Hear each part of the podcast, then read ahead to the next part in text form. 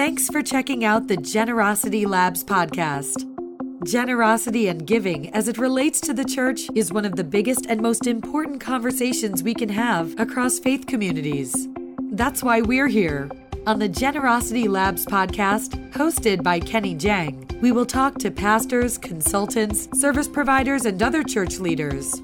We're going to discuss the current trends, models, and best practices for developing giving as a robust part of your community life and how you can get a culture of generosity to flourish from the inside out. Join us every week right here for the Generosity Labs podcast. Check out www.generositylabs.org for more details and fantastic free resources made available just for you and your church.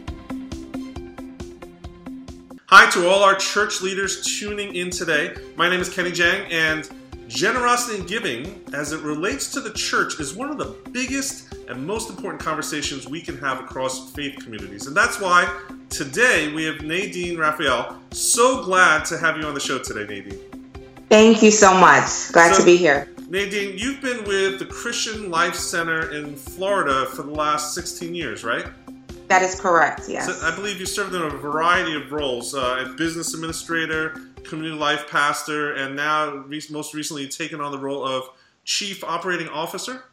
That's correct, yes. So uh, let's just get right into it. Let's hear a little bit more about you and your church. Tell us a little bit about what your role really means on a daily basis, and what does your church community look like? If we were to come visit on a Sunday, and hmm. uh, sit down in the seat and look around, what, what would it look like? What would we feel like in your community?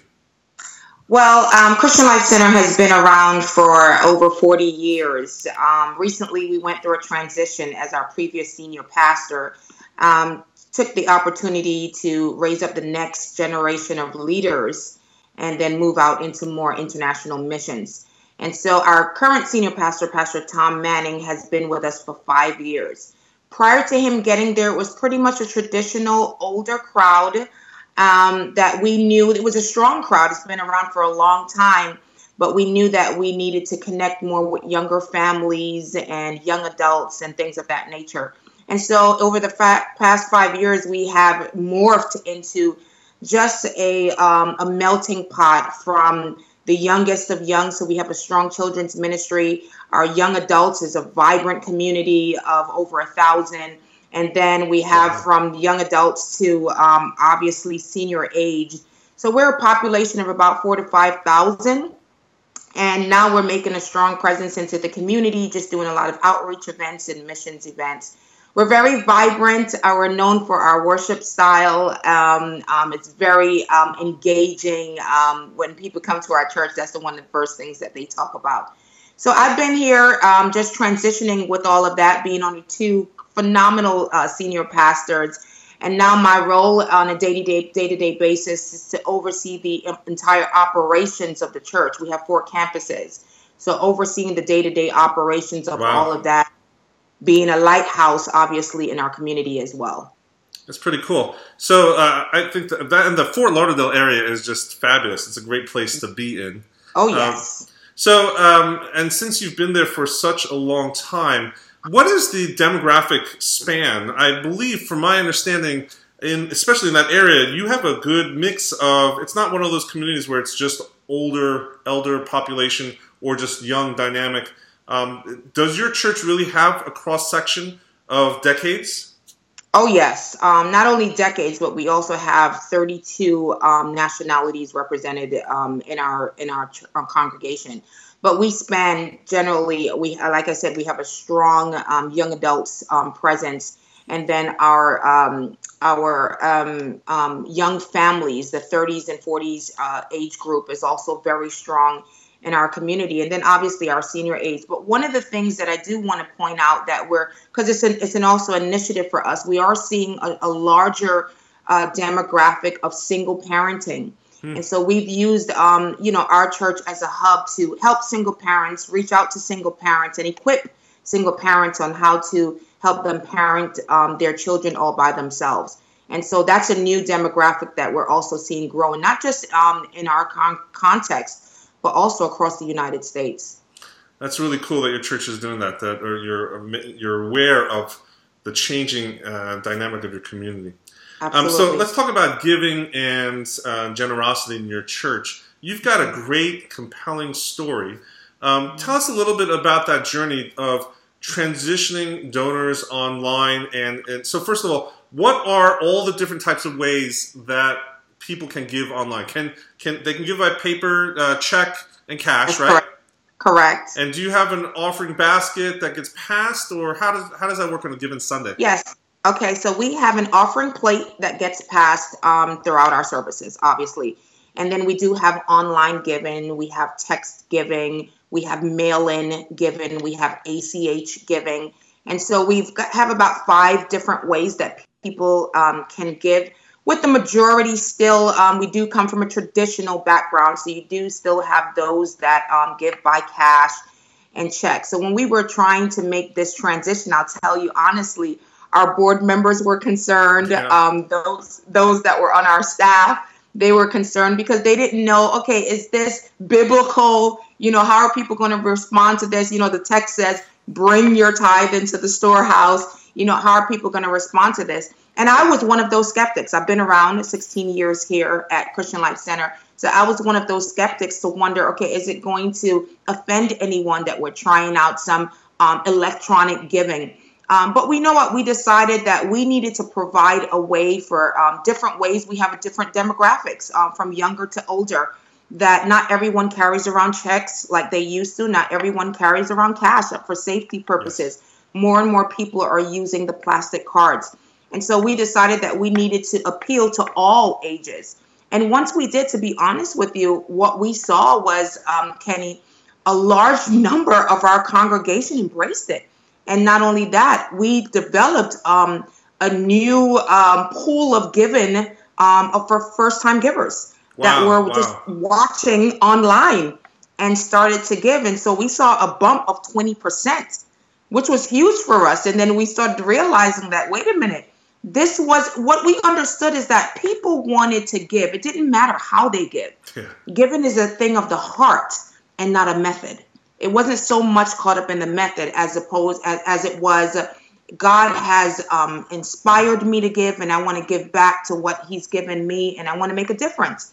And so they were just open to the fact that okay, this is a convenient way for me to give, and it's also a safe way for me I to give love as that. well. I love that. So um, there's so many things to unpack here. That's so good.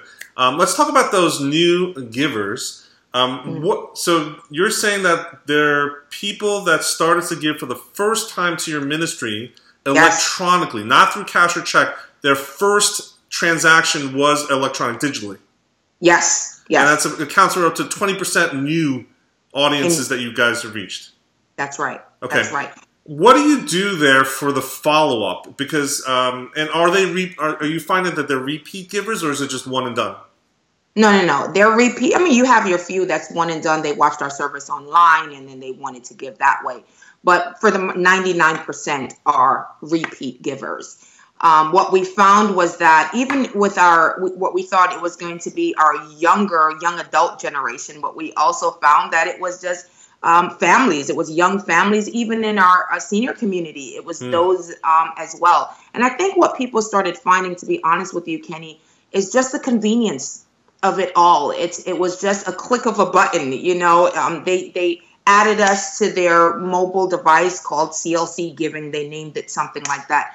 So each time we presented a project or it was time to give in tithes and offering, they just took out their mobile devices and it was a click of a button.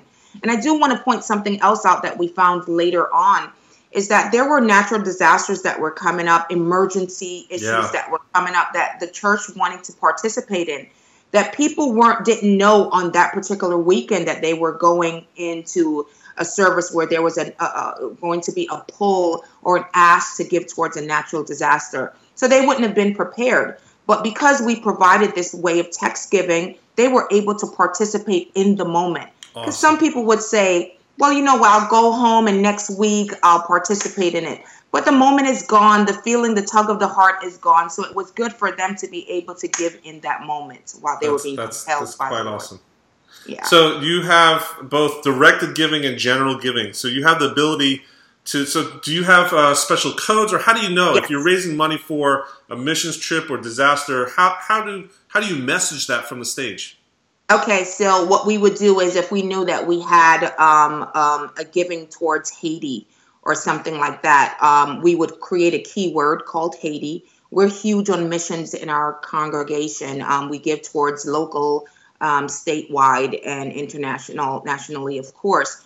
Um, and so we would just create those keywords that represents those projects. So when we would present the ask, ask to the congregation, we would just tell them, you know, in order to give to this um, particular project, just put the keyword um, Haiti or put the keyword um, um flood or right, something like right. that.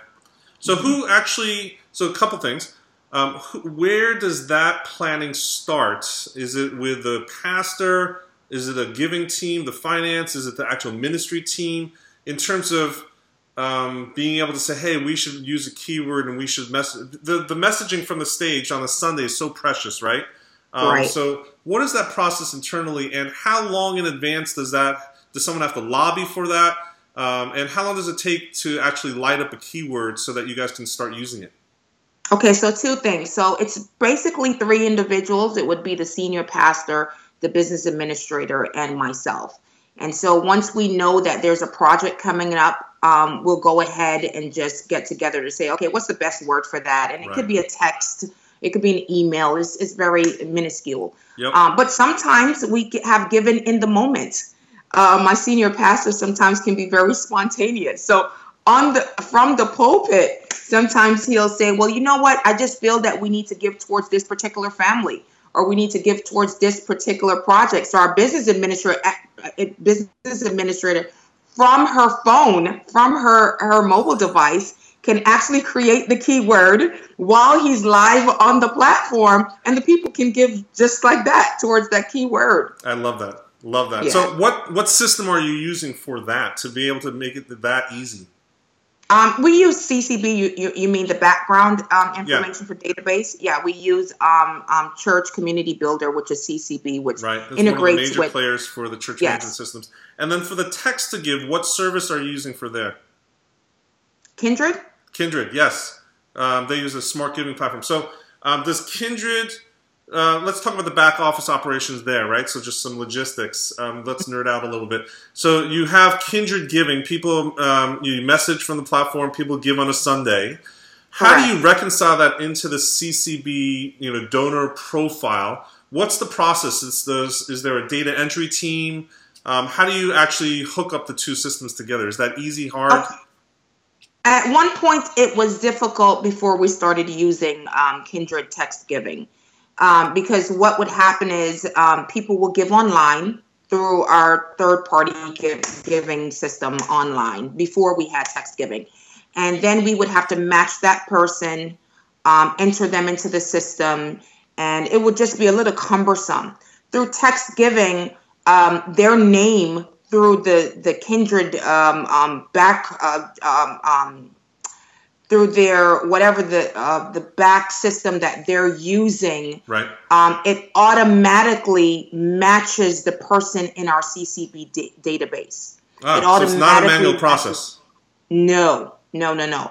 Now, if the Kindrid system cannot find this person because it was a first time giver right. in our CCB database, it puts them in a holding pattern to let us know these are your first time givers, and we can actually gain their information through Kindrid because Kindrid has stored their information and actually add them now to our database. So we can send them a thank you letter. Wow. We can send them their giving statements. So it has really helped us to stay in contact with our first time givers. Yeah, I like I like it when I mean that's what computers are supposed to do, right? Technology is supposed to make our lives easier. When you can integrate all that, that's great. So you don't have so you don't have multiple databases that you need to look into for someone's giving history. Oh no. no, we just have one database, which is uh, CCB, gotcha. that we can actually look at their giving. We can print out their statements. We can email their statements, and it has every way that they've give, given. So sometimes a person may give cash. Sometimes that same person may give a check, and sometimes that person will text. So all of that is is combined into onto their giving um, statement. And the, okay, so and the CCB profile has all that history in one place. Yes. Great, yes, great. Does. And then, so you, um, you said that the text giving is actually something that people have embraced. A large percentage of your congregation actually ends up giving by text. What percentage is that at this point? Well, it's 30%, a little bit above 30%. Wow. Um, that has embraced um, the giving. And I mean, it started out, it trickled in. It started out about 5 to 10%. And as we kept, I think it was important for the senior pastor to continue to present it from um, his speaking platform and then to encourage them too that this was a safe way of giving. Um, Kindrid also provided us with just a very clean um, um three step process of how the the um, member from the congregation can get their um, giving set up through text.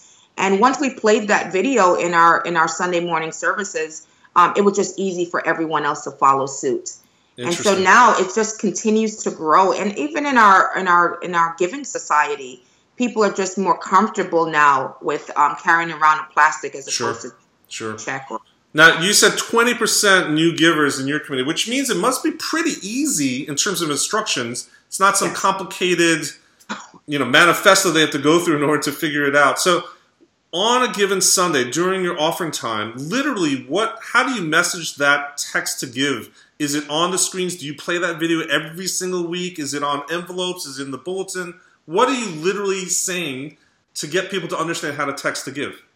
Okay, so several different ways because people learn through different methods. And so what we've done, we've placed the video of how to give on our website. Okay. In our um, on our envelopes, our tithing envelopes is also the, the simple steps, three simple steps on the back of that envelope so that they can give there as well. You know, um, if they're given by check, but they can also know that they can give by text. In our tithe talk, we also communicate the number on a screen while we're doing our tithe talk. And we'll just simply say um, we have different ways um, for you to give. It doesn't matter which way you choose. All is honored by God if you're giving with a heart of, um, of thanksgiving. And we'll put that number on the screen, and it has the three steps right underneath the number. Um, but initially, when we were first going live with this initiative, we did play um, the video a few times and you know a few weeks in our services. But today, there's no need to. You just put it on, and still, first time givers are actually lighting up. Um, so it's not like it's a complicated process. It seems. Yeah. No, not at all. Gotcha. Um, it's a very simple step. Okay, so looking back, you know, you said you were one of those that had hesitations at the very early conversation level. Um, and I think that's what a lot of people who are watching today, listening into this conversation, they're in the same place. What, what was one of the biggest concerns that you had back then? Is it logistics? Is it finance? Is it the, the percentage? Is it the theology? What, what, was, what was the largest obstacle in your mind when you were thinking about that process for your church? The theology piece. Um, I had I thought that um, there was a lack of um, um, it wasn't personal. Mm. Um, so I I I attached given to I don't know I guess because I was raised old school in the church that you put it in the offering yeah. plate. Um, so I was caught up on the method and not the heart. And so once I reconciled that scripturally, that God cares about the heart, and he does things differently and he's doing a new thing um, um, and that we can't box yes. god in to say that this is the only way it can be done. Once i um, i jumped over that hurdle um, i realized that i could have been the blockage of um, allowing people to participate in an act of worship. Um, given is an act of worship and i didn't want to come between that. So and then one final question about the actual experience um, has total given giving gone up, down, stayed the same? Has there has there been a sacrifice? Has giving gone down? Is it what is it like today? Um, our giving has increased every year.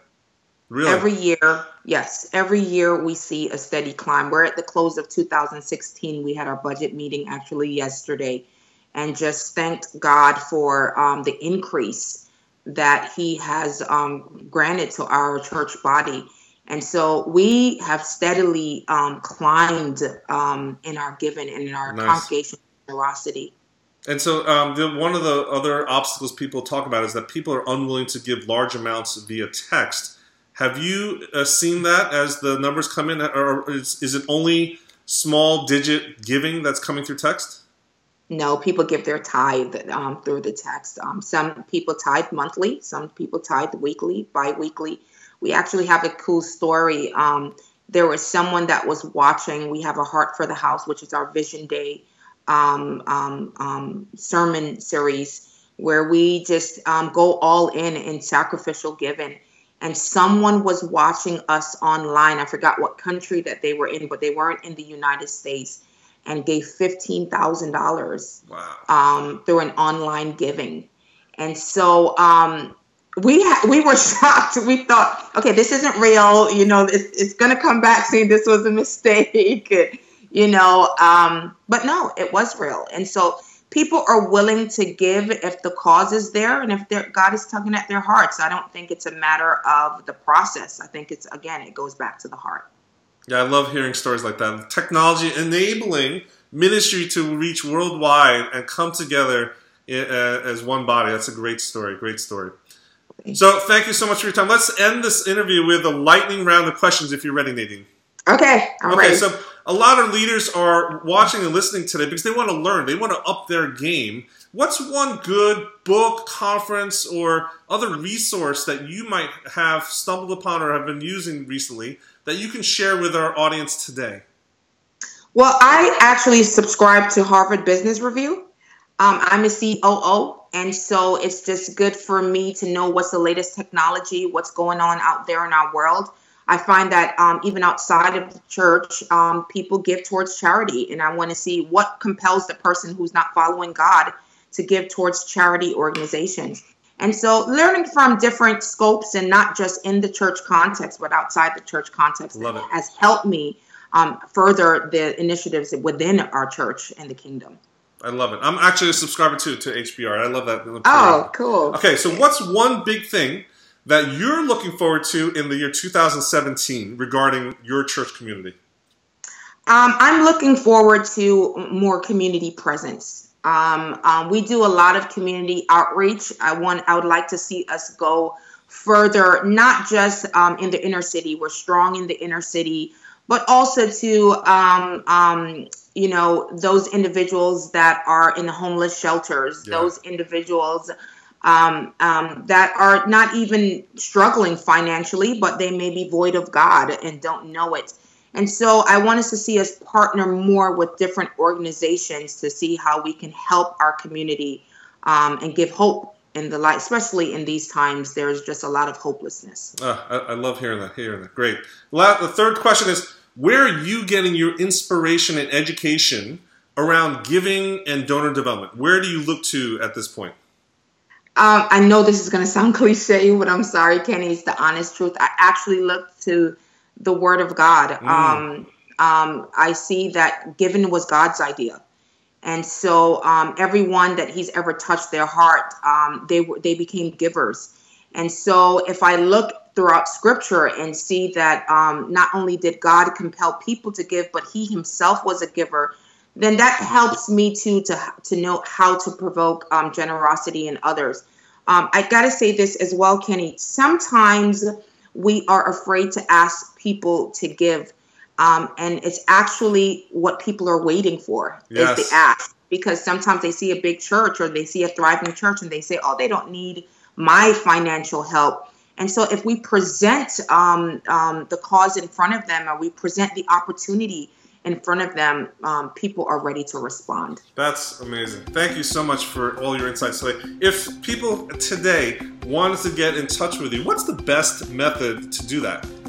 Well, I have a Facebook account. Um, it's Nadine Raphael on Facebook as well. Um, obviously forward slash um, dot com, and then I also have my email Nadine at clcftl dot org.